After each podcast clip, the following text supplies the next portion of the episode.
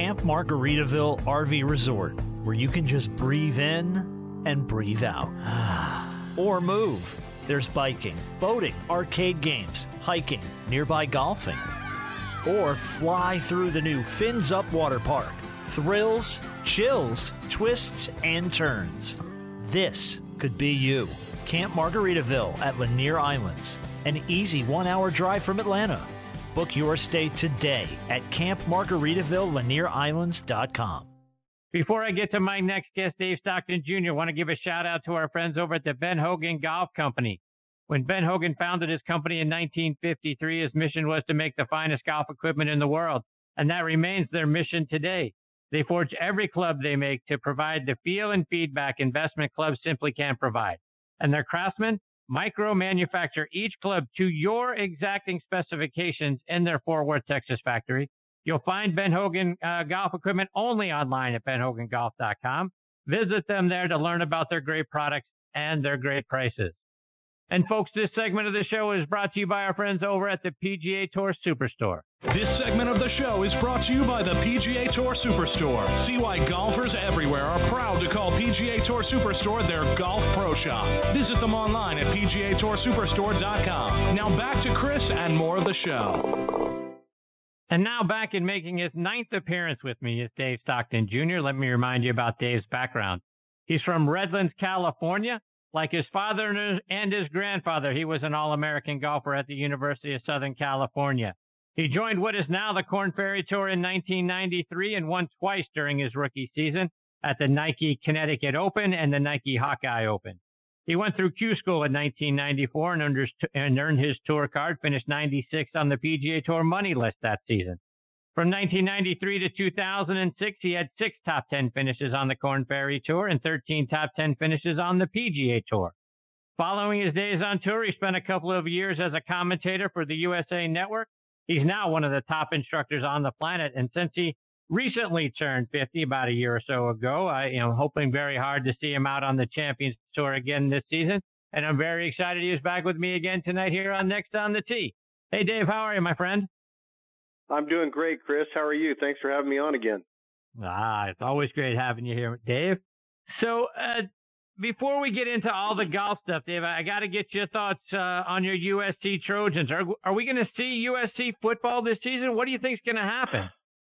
I I I'm cautiously optimistic that we will, and um, you know we had a we started out with a bad recruiting season, but then we ended with a flourish. I guess we got a top uh, top five or top six class after everything's said and done. So um, you know we'll see what happens. You got to turn those four and five star guys into into absolute studs, and hopefully we can do that. But uh, yeah, I miss miss seeing sports. It's uh, it's been you know d- difficult for everyone. You know I don't think you realize how much you um, appreciate and have sports as such a main part of people's lives when you lose it and you can't see it. And, uh, you know, just like this last, even watching the, you know, the last dance, Michael Jordan and the Bulls and, you know, that was so much fun to watch and everybody just, you know, couldn't wait for the new episodes to come out. And we're just so sports hungry right now. So hopefully they will. Hopefully they will be playing. Speaking of live sports, we we've gotten a little bit in golf the last couple of weeks. What what are your thoughts about what you saw from uh, from you know the guys a couple of weeks ago in the, with the match between Rory and DJ and Rickie and and Matt Wolff, and then the match over uh, over the weekend this weekend. Well, they were really polar opposites.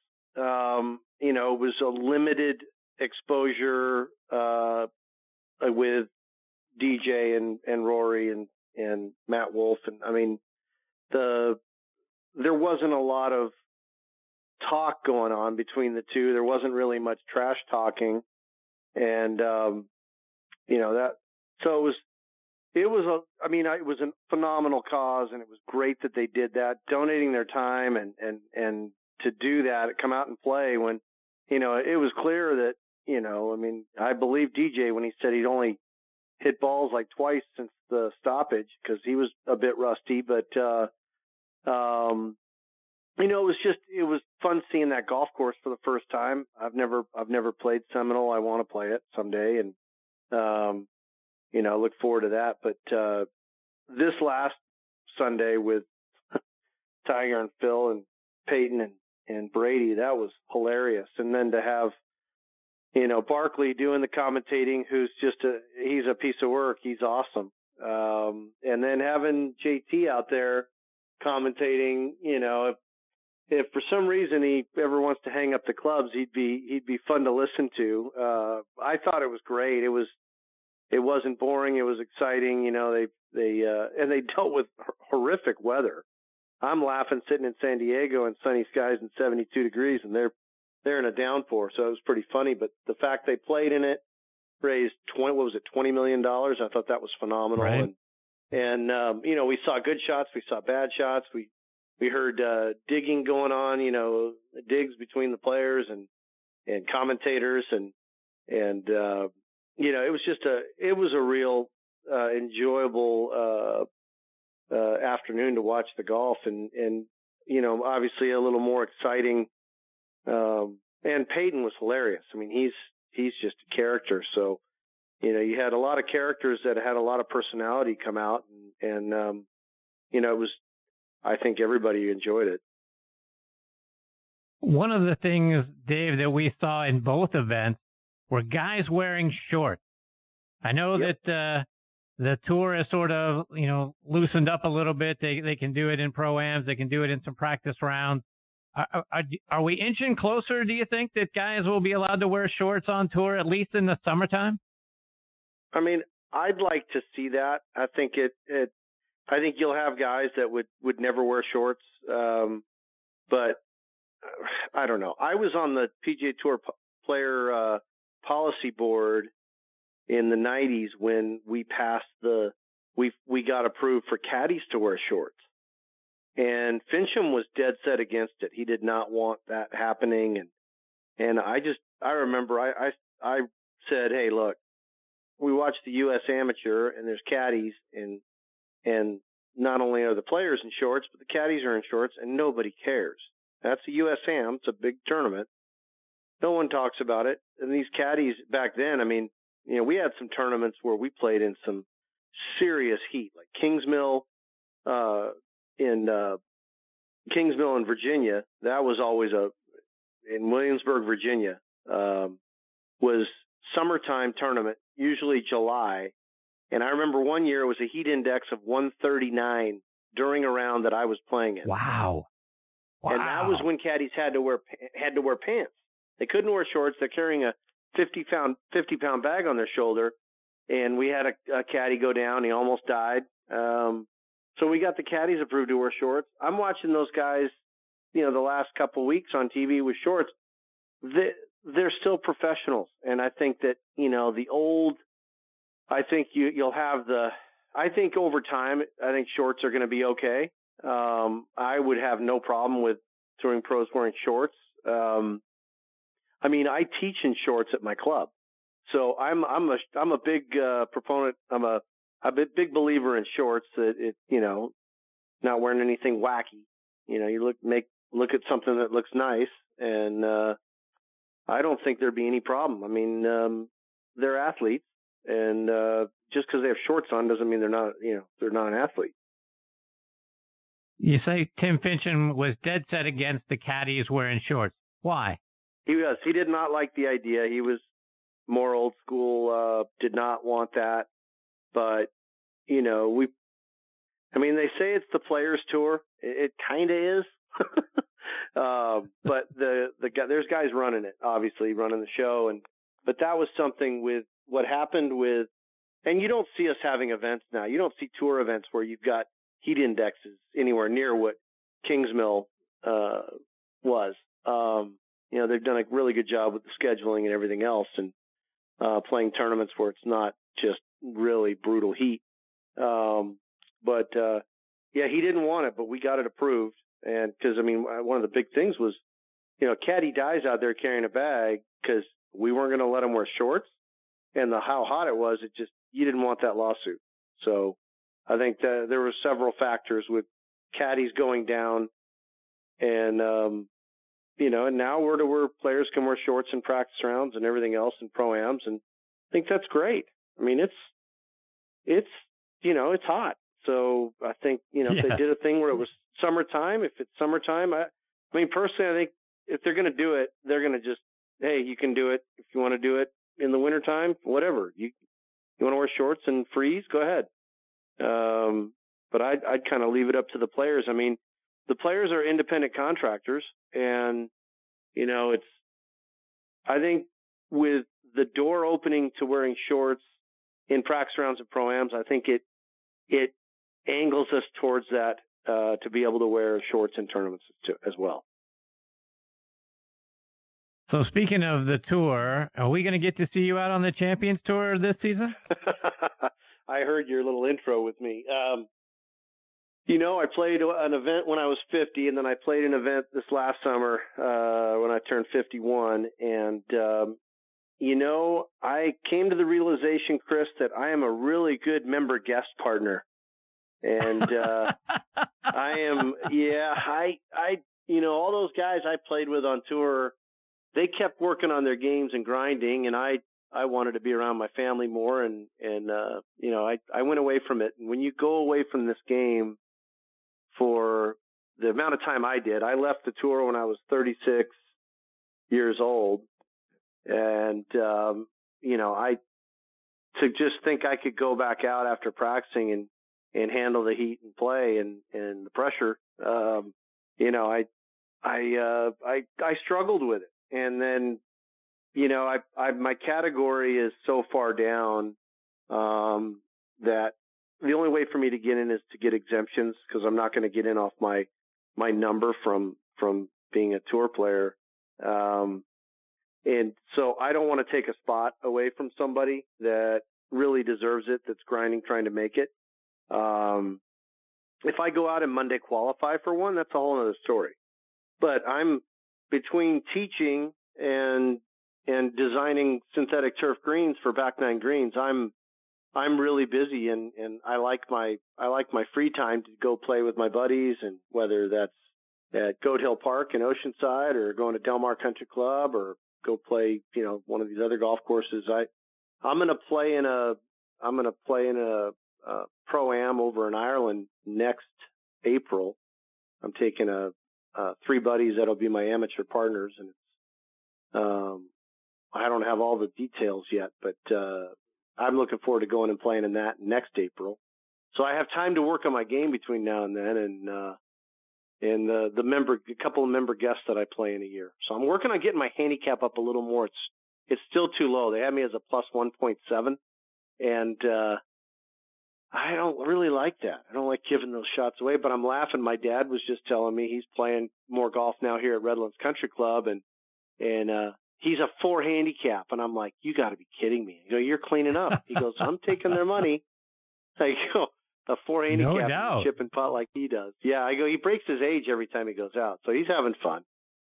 So let's talk about a little bit of the teaching that uh, that you and your family do. Like I say, you're one of the great instructors anywhere on the planet, um, and I want to talk about both uh, what you're doing with back nine greens here in a minute, but I want to talk about reading greens because that's mm-hmm. an area that that I struggle with, Dave. I, I too often in the course of a round, I'm looking at a putt that I think is breaking a little left to right, and it actually breaks right to left, and and now I've missed it by a foot or two. What are some of the things? What are some of the keys that we should be looking for on the greens to help us do a better job of reading the break? Sure. So when you play, do you ride a cart or walk? Uh, typically ride a cart.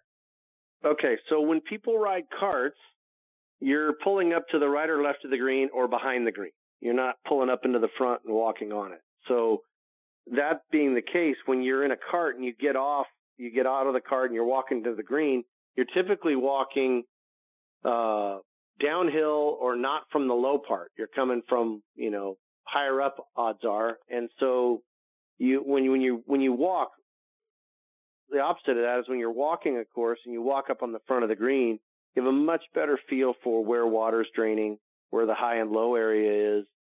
Um, and so when I walk on a green, I'm immediately looking between my ball and the hole. Where would water drain if I poured water on the screen? And you're going to know exactly where water is going to drain. It's always going to drain off a certain direction, um, sometimes multiple directions. But in what relates in relating to your ball and the hole, that's where you want to focus and, and where water would drain. As soon as you know which way that is, you go to the low side of the putt. So far enough back, let's say you have a 20 footer, you go uh, between the, the distance. So you go 10 feet and you go to the low side and be looking probably anywhere from 10 to 20 feet away from the putt, that far away from your line, and looking at it from the low side. And that's like reading a book, a newspaper, a magazine. We have it slightly angled towards us when you read something. Everybody does, right? And so when you're reading a putt from there, from the low side, that's where I spend my time. I'll break a putt up into thirds and I'll basically that first third, okay, I see it.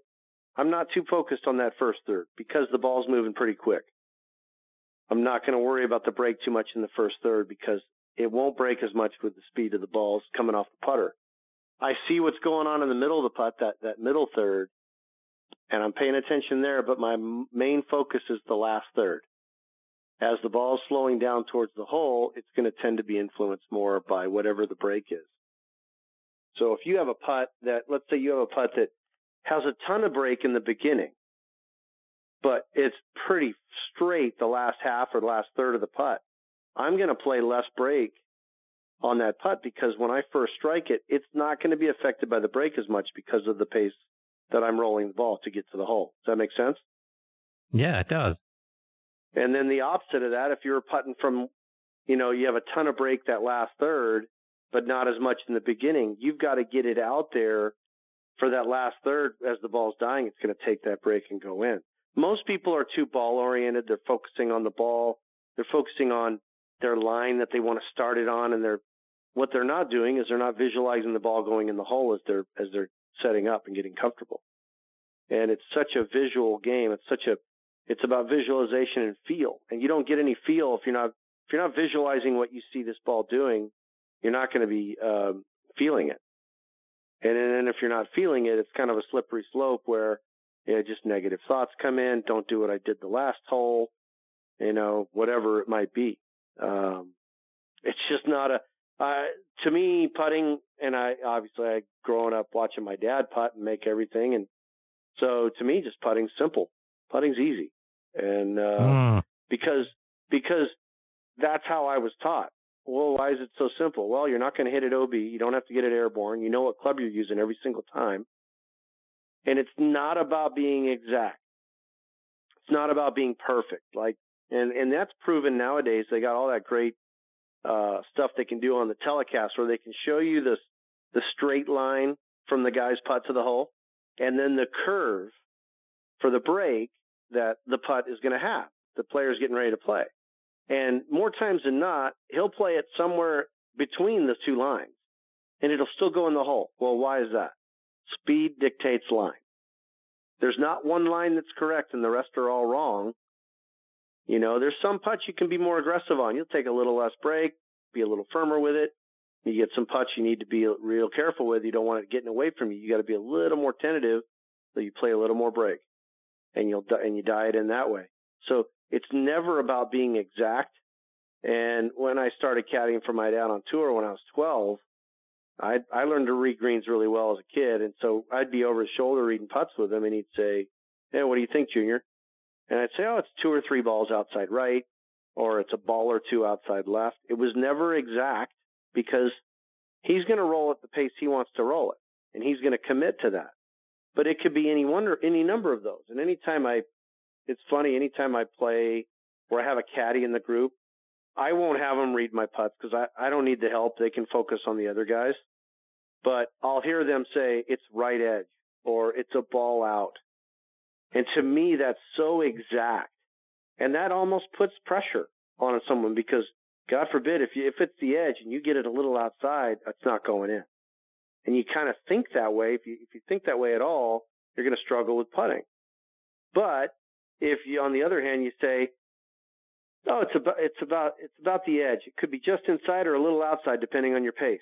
Kind of gives you the freedom to commit to a, what you want to do with it. If you feel good, you'll be more aggressive, whatever. But you're committing to a certain speed on a putt because that's why I always joke. I always have fun with people that have a line on their ball, and I say, you know, what, what's more important, the right line or the right speed? And they'll say, oh, well, the right speed. I'm like, exactly. Why do you have a line on your ball then? They just start laughing. You know, and some That's of them will say, oh, both. Yeah, some of them will say, well, both are important. Oh, I said, yeah, but there's one that's more important than the other. And they come to a realization that I'm right in that it's speed dictates line. It's not the other way around. And and so, you know, when you see people with a line on their ball, those are typically people that they saw someone on tour do it or they're real mechanical. People that are really mechanical players will tend to use a line. The people that are field players, like myself, my dad, um, they'll get up and just they'll roll it. You know, they'll get away from, you know, worrying about the ball and and just get up and visualize the ball going in because the putter is the one club in the bag. I mean, you get to cheat with that. It's got a flat grip on it. Every other grip in our bag's round. You put your hands on your putter, you know exactly where that face is aimed. And that putter face is going to line up where your eyes are looking. And if you're visualizing out, I heard the, the, the dart analogy earlier with your previous guest, and I use that as well when, when you're, when you're throwing darts, are you looking at the, the, the dartboard or are you looking at the dart in your hand when you're throwing it? And people just laugh. And I'm looking at the dartboard. I'm like, okay, well, where's our what's our dartboard here between the ball and the hole? They go, the hole. So where should your eyes be looking? Out at the hole. And just kind of gets people away from being so focused on the little white ball that torments everybody so much and thinking about where they don't want it to go and instead of letting your eyes I've I've never set up on a putt and never been uncomfortable in my life. And and that that's always been the case. I've never been uncomfortable on a putt in my entire life. So I, you know, and people look at me like, "How's that?" my dad's the same way. He's never he's played a lot more golf than I have, and um, he's never been uncomfortable either. The reason why is we let our eyes set our feet. We'll come in with a slightly open stance with the feet close together. We put that putter down behind the ball. In Dad's case, he puts the putter in front of the ball and looks out and sets his feet as he's looking out, and then he comes back, puts the putter on the other side, takes one more look and goes. And I always put the putter just shy of the ball. And when I put it behind the ball, I'd look out at the hole as I set my feet and I'd enjoy, I'd enjoy the look. So my dad would always tell me, enjoy the look. Just enjoy the look. So I'm enjoying the look of visualizing the ball going in. So I'm visualizing what a positive image of what I see this ball doing. When my eyes come back, the putter's gone. Um, another Is example right? of that on tour What's that? I said that's right. You so you're looking at the hole the whole time. You're not you're not fixed on the ball when you when you're making your Yeah. stroke. You're looking at the hole. No, when I when I'm making when the putter start when my eyes come back from the hole, my homework is done. So as my eyes are coming back, I'm starting a forward press, and my eyes come back, the putter's going. Because I'm not I'm not even worried about. I know the putter's lined up where I want. Another guy that does that and he has a completely different stroke than me, and he's a very good putter, Brandt Snedeker. You watch him, that putter, that uh, those eyes come back, and that putter's gone. Because the fastest way to screw up somebody is to make them stare at that ball for a long time and think, "Oh, get my face turned a little here and get my think about this and think about that." It, it just doesn't work. it's, a, it's a recipe for disaster. Dave, one more before I let you go, and I know you're doing some great stuff with Back Nine Greens, and some of the stuff that you guys are out there creating is absolutely off the chain. My goodness, some of that stuff Thank is you. outstanding. Talk about that work. You know, it's it's it's a I love it. Um, I was a I was a client before I was a partner in the company, and I had them do a green for me, and and got rid of my grass. I water bill kept going up, and I couldn't believe the quality of the product of what they did, and and I told the owner, I said, these guys are craftsmen. That's what they are. Do this. He goes, absolutely. And what he calls what we do is golf art, because we came in when I got on board with him. We we created the luxury division, and which is just the, you know it's the white turf bunkers. People don't realize it's white turf. It's not sand. It's white turf because, and they're and they're like, huh. Why wouldn't you not use sand? Well, one, sand is messy.